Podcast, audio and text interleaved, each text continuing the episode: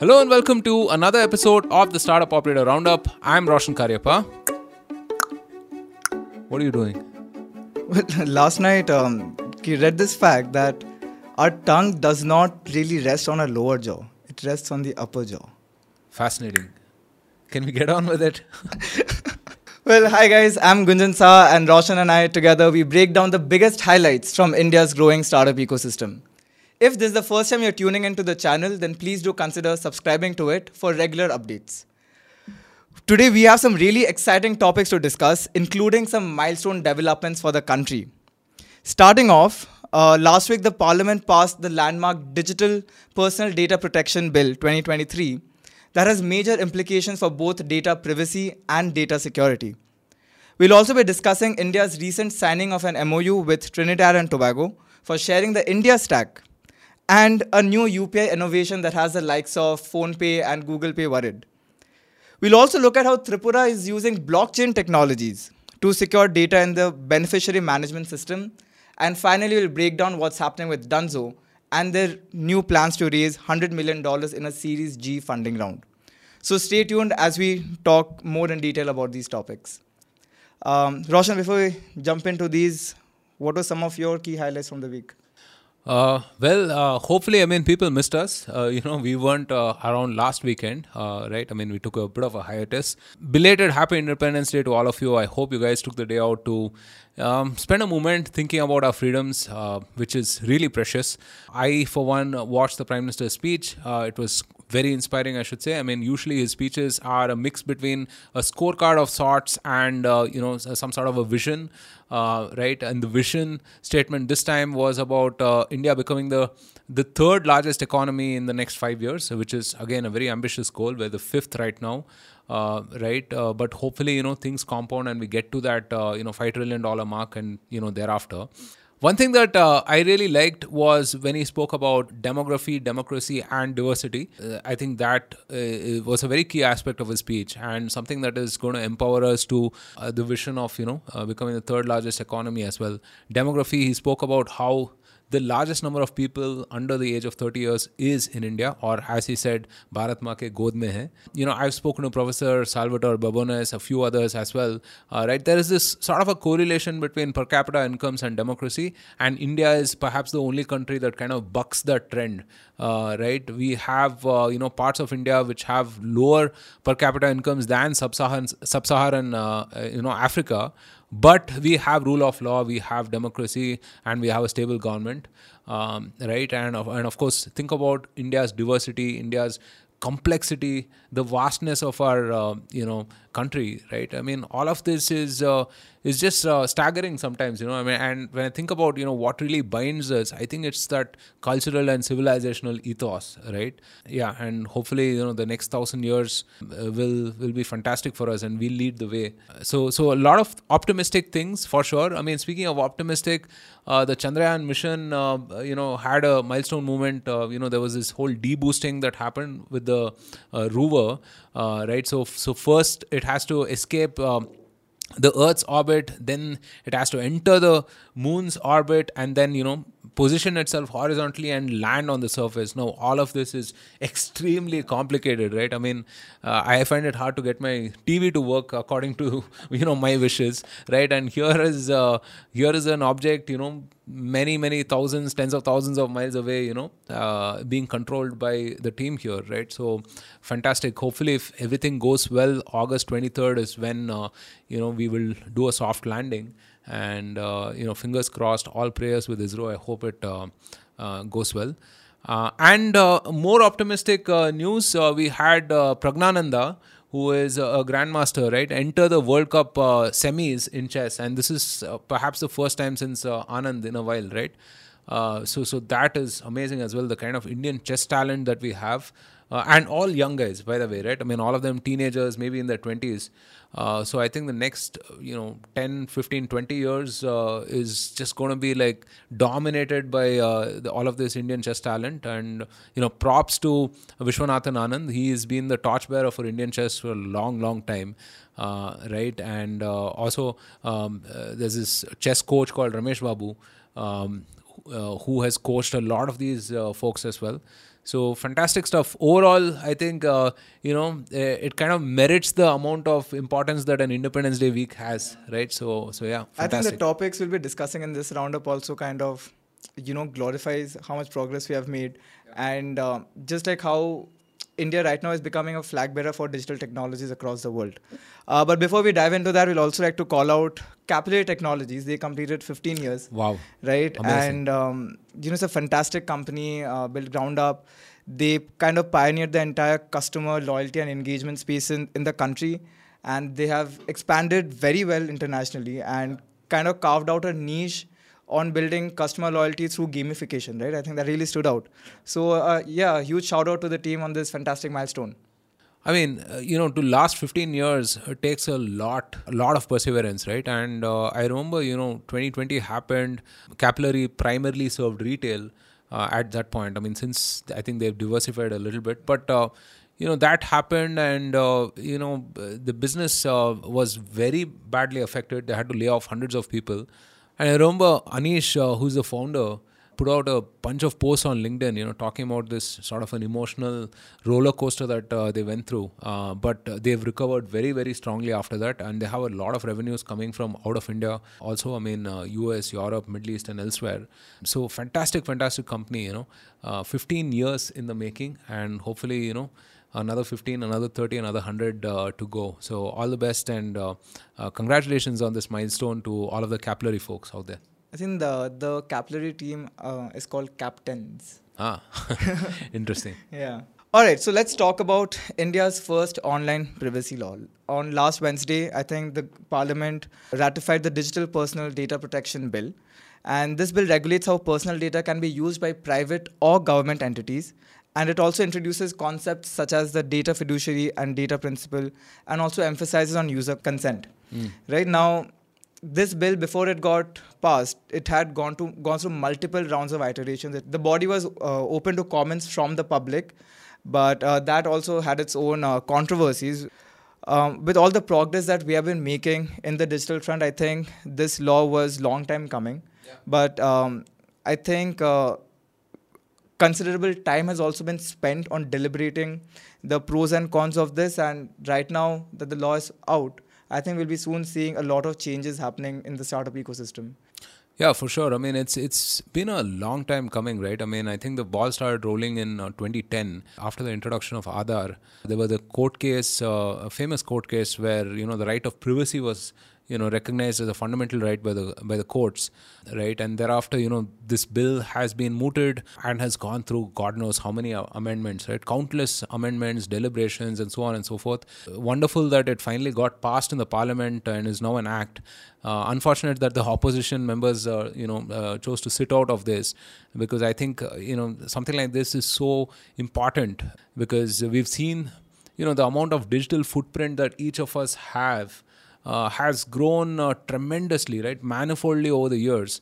Uh, and something that governs that, right, the essence, which is data, uh, is very, very important. So I think two or three aspects. One is that you know individuals have a greater leverage in terms of you know how their data is going to be used uh, who can use their data and for up to what time for what purpose etc uh, right? So all of these folks whether it's facebook google etc uh, they have to reinitiate and they have to ask uh, for consent again uh, right? And failing which you know you know as you mentioned 250 crores or 30 million dollars uh, up to which you know fines can be imposed right? And and the the second thing is we have some basic equivalent of a GDPR, for instance, right? Uh, and so, if you're a global entity, you will be less skeptical working with, uh, you know, an Indian company, right? Because it's not a free for all. We do have regulation. We have some uh, guardrails in terms of, uh, you know, how do we conduct business uh, and so on. So, it provides a greater assurance to those folks. The third thing which you brought up as well is the data transfer and data flow outside of uh, the country, right? I mean, we've we've seen, especially you know, with everything that's happened geopolitically, how important uh, data is, right? I mean, uh, Uh, so, so again, governance on that front, in terms of what data can and cannot be used and where it uh, has to reside, is absolutely important. Uh, there are a few concerns about this as well. I mean, one of the concerns is that there are exceptions that the government has made for itself. Well, I mean, every uh, country, every sort of union makes exceptions for it. I mean, in fact, GDPR itself has about 16 provisions or more. Uh, right, where uh, the data can be accessed by the government um, in, in case of national security, defense, and so on, right? Uh, that is what it is. And the second concern is in the case of RTI, right? No right to information. Uh, and if there is an RTI uh, about you know a government servant, for instance, right, does their right to privacy override the you know right to information or not. I mean again here are these are concerns that are being uh, negotiated at this point of time uh, the data protection bill provides uh, safety for those folks um, right? And which again you know we do have some sort of rights in terms of government processes and public uh, uh, servants and so on right? So um, so again difficult difficult difficult question for sure right? And, the third is um, eh, i think the biggest uh, sort of drawback and concern legitimately is the fact that AI has not been addressed, artificial intelligence. Um, now, this I think will most potentially be covered by the Digital India Act that's going to come up later. Uh, right, but but this is again something that governments across the world are grappling with the consequences of AI, with all of this fake news and all of the manipulation and whatnot deepfakes and, and so on and so forth. But uh, I think hopefully that will be covered under the under the ambit of uh, Digital India. So yeah. Yeah, um, I think a lot of this, the provisions of these laws will keep on evolving over time as yeah. because he, I mean, we had an act which was like more than 30 years old, and we know that technology changes every five years. So yeah, a lot of these rules will keep evolving, but uh, the act also lays down the guidelines for setting up the data protection authority, you know whose primary objective will be to enforce the rules which are outlined in the in this bill so yeah, I think the success of this uh, implementation of the bill will highly rest on uh, the efficacy of this data protection authority. Yeah, no, but the other important aspect is uh, you know what the minister, uh, Mr. Vaishnaw, has said that this will be a digital first design. Uh, right, so you you mentioned you know that it might be cumbersome for companies to sort of comply and uh, and so on. But hopefully, with this you know digital first uh, mechanism, it might be relatively easier. Yeah. Alright, uh, folks, there are a lot of videos and content out there which kind of deep dives into the implications of this bill. If you want these videos to come up in your timeline, please like this video so that the algorithm recommends those videos to you. Moving on, last week a memorandum of understanding was signed between India and Trinidad and Tobago to share the India Stack, which is a set of digital public goods that enable identity, data, and payment services. The India Stack comprises open APIs that allows various entities to access and use data securely and efficiently, such as Aadhaar, UPI, eKYC, and DigiLocker. The MOU aims to leverage India Stack for joint digital progress, knowledge exchange, and scaling local startup ecosystems in both the countries. Along with uh, Trinidad and Tobago, India has earlier signed partnerships with countries such as Armenia, Sierra Leone, Suriname, and Antigua and Barbuda promote digital cooperation and innovation. You know, I think this is a fantastic news because at its very core, the India stack is uh, set to lower the cost of transactions so that, you know, one fifth of the world population has access to digital goods and services. And uh, we have seen that how India has, we, we spoke about this, India is now becoming a torchbearer for digital progress. And us exporting the India stack, I think, will really help, you know, boost cooperation among countries. What is heartwarming is India's outreach to all of these Caribbean islands and the smaller countries. And that has been a sort of a highlight, especially over the last two or three years. Uh, and you know which is why india and you know the prime minister also has such adulation in these countries we definitely should help these folks out I mean, of course, you know, Trinidad and Tobago, in fact, the Caribbean islands have such a large, uh, you know, number of uh, people of Indian origin, right? I mean, if you followed cricket, you know, you know, Shivnarayan Chanderpaul and Ramesh Sarwan and so on, right? So fantastic. I mean, we get to uh, sort of road test how the stack uh, you know works in other sort of environments yeah i mean in terms of trade and whatnot i mean this uh, will just make it a lot more simpler, uh, right? Uh, by the way, I mean, last week, again, India and UAE uh, transacted in local currencies, right? So India bought crude uh, with the Indian rupees, basically, right? So the India stack certainly helps in terms of ease of business and uh, you know accessing these markets as well, right? I mean, uh, uh, it creates a kind of an unfair advantage to Indian companies. Uh, and it's a, it's a good uh, exchange if you ask me, right? I mean, I think we've already spoken to, um, let's say, Singapore, some of the Middle East countries as well, and so on. So, yeah, fantastic stuff, really. Okay, so last week uh, there's another very interesting development by the NPCI, which kind of got the likes of PhonePe, uh, Google Pay, and other UPI players uh, worried. NPCI has launched a UPI plugin or a merchant SDK or a software development kit that enables online merchants to add a virtual payment address directly without the need of going through a third party like, let's say, Google Pay or PhonePe. Uh, the UPI plugin means that the payment will happen within the application itself rather than redirecting to a third party if you complete the payment and come back which often leads to a lot of you know transaction failures.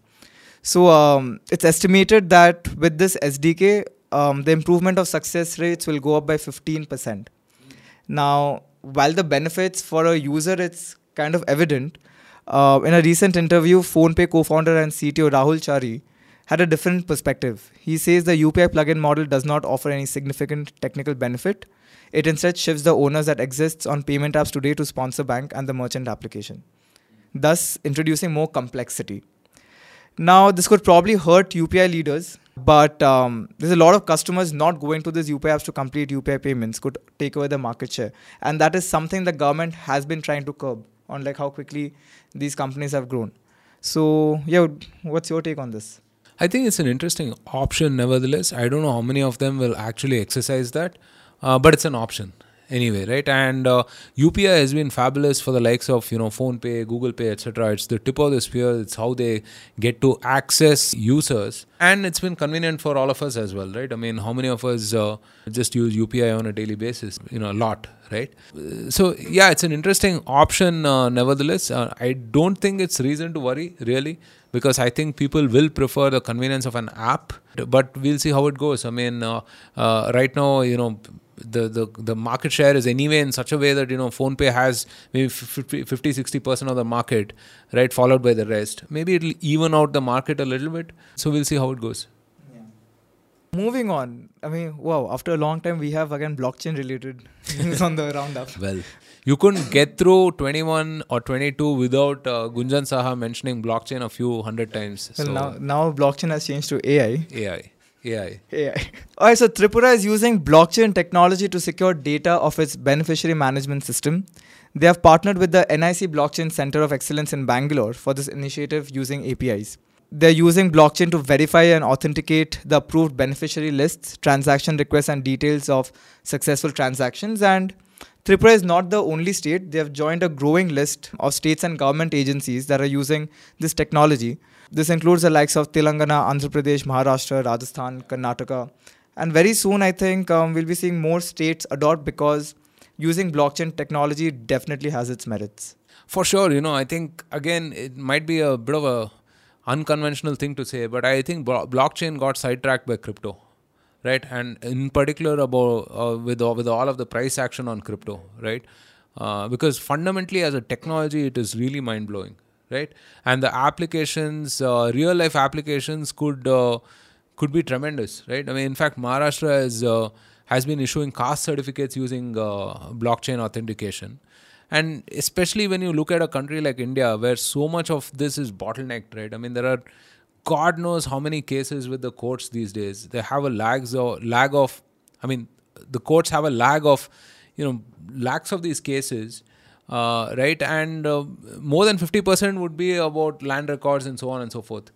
And I'm sure that a minority or, a, or at least a significant percentage of these cases could be solved by technology rather than, you know, actual human intervention.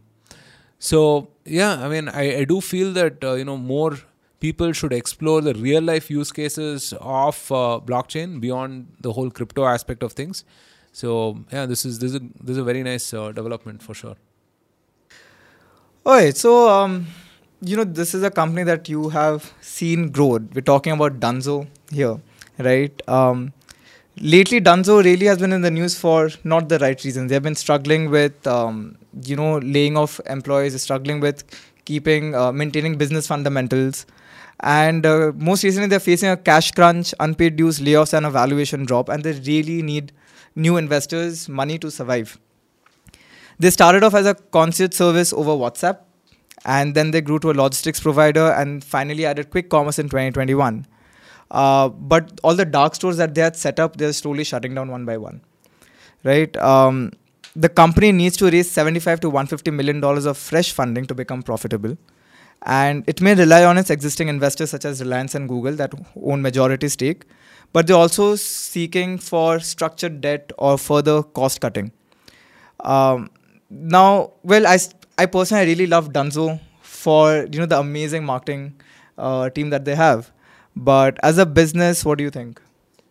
again we covered this uh, a few roundups back also right? That a great product and service does not necessarily translate to a great business. In dunzo's case you know the logistics business is very very very hard right? Your your execution has to perfect right? Because the margin for error is very very less right? And the kind of profit margins these folks are also looking at 5 6% uh, is is imposes uh, like a huge pressure uh, right on the operations itself so hopefully you know reliance or google one of the investors in dunzo will step in and like you know provide them a line of uh, credit. I, I, don't know about debt though. I mean the, the the company seems to be like generating cash but it's also losing cash. Hopefully they get a bailout of sorts uh, from one of the big daddies you know reliance or uh, google. Because i do feel that it's a valuable product and service and i do feel it's a fantastic team. Just you know maybe they have to figure a way to turn over a profit at some point and uh, let's hope for uh, the best i would say all right so for the talk of the town section we have this really interesting uh, post by nithin kamath of zerodha where he kind of writes about his reasoning for starting rainmatter which is uh, zerodha's i think um, investor fund uh, he writes, We started Rainmatter in 2016 to support fintech startups working on helping people do better with their money. So far, we have invested 400 crores in 80 startups. In this journey, we realized that having patient Indian investors backing Indian founders is helpful. And um, he also says that good businesses cannot be built overnight, something we learned in our journey. So we are perennial investors and stick with the founders for as long as it takes for them to build a sustainable business. Fantastic. Few things that stand out for me here is um, he talks about patience and uh, he talks about perennial investors, right? And um, yeah, would love to get your thoughts on this. Yeah, uh, see, I mean, I think a lot of others have sort of debated whether the typical VC eight year fund, uh, you know, kind of works for India, right? Because we're creating markets and really, you know, will require a lot more patient capital. But uh, this is fantastic stuff, you know. I think Nithin, uh, Nithin and Zerodha have spurred the fintech ecosystem tremendously. Rainmatter even uh, started making climate investments way back before it was cool. So it's absolutely amazing what they're doing for the ecosystem. And the, the fact that, you know, I mean, think of all the APIs that, uh, you know, uh, people can leverage of Zerodha, right? That is very, very, very powerful as well. So if you look at the bunch of other smallcase and all of those other services that kind of leverage i think we're at the tip of something really really great. I do think that zerodha is going to be one of those companies that will outlast everyone simply because the nature in which they've, they've, they've been built right? The founders uh, have not had a typical conventional journey. Completely bootstrapped. Completely bootstrapped to whatever you know how many, how many thousands of crores of uh, revenue they're doing right now. So simply remarkable story and uh, you know the best is yet to come i would say. You know he mentioned about perennial investors right? And that and as reading reading the blog which he put out.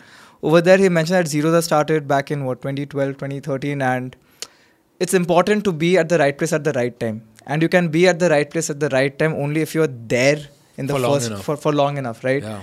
And Very interesting point. Zerodha really um, lucked out when they witnessed probably what was one of the biggest bull market the country has seen yeah uh, but till they, date. they had to wait uh, Yeah. seven or eight years Yeah, in the exactly. for that right So, if there were, as you mentioned, as if there was a traditional investor route would have taken, they probably would not had uh, Yeah. grown to the scale they are today.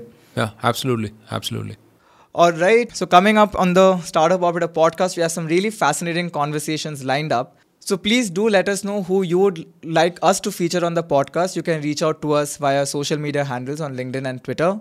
Along with that, also a huge shout out to the Bloom Ventures team. They have been super helpful in producing the transcripts of our episodes and sharing the content with you. Please do visit their website and check out all the various insights they have curated from our podcast. Talking about insights, if you want these nuggets to be delivered straight into your WhatsApp inbox, please click on the WhatsApp link which you'll find in the description below. So yeah, I guess this is a very good few weeks, uh, two weeks we had. We had some really positive news. Hopefully this trend will continue and we'll be back with more exciting updates for you next week. So from Roshan and I, take care and we'll see you again. Thanks, guys. See you.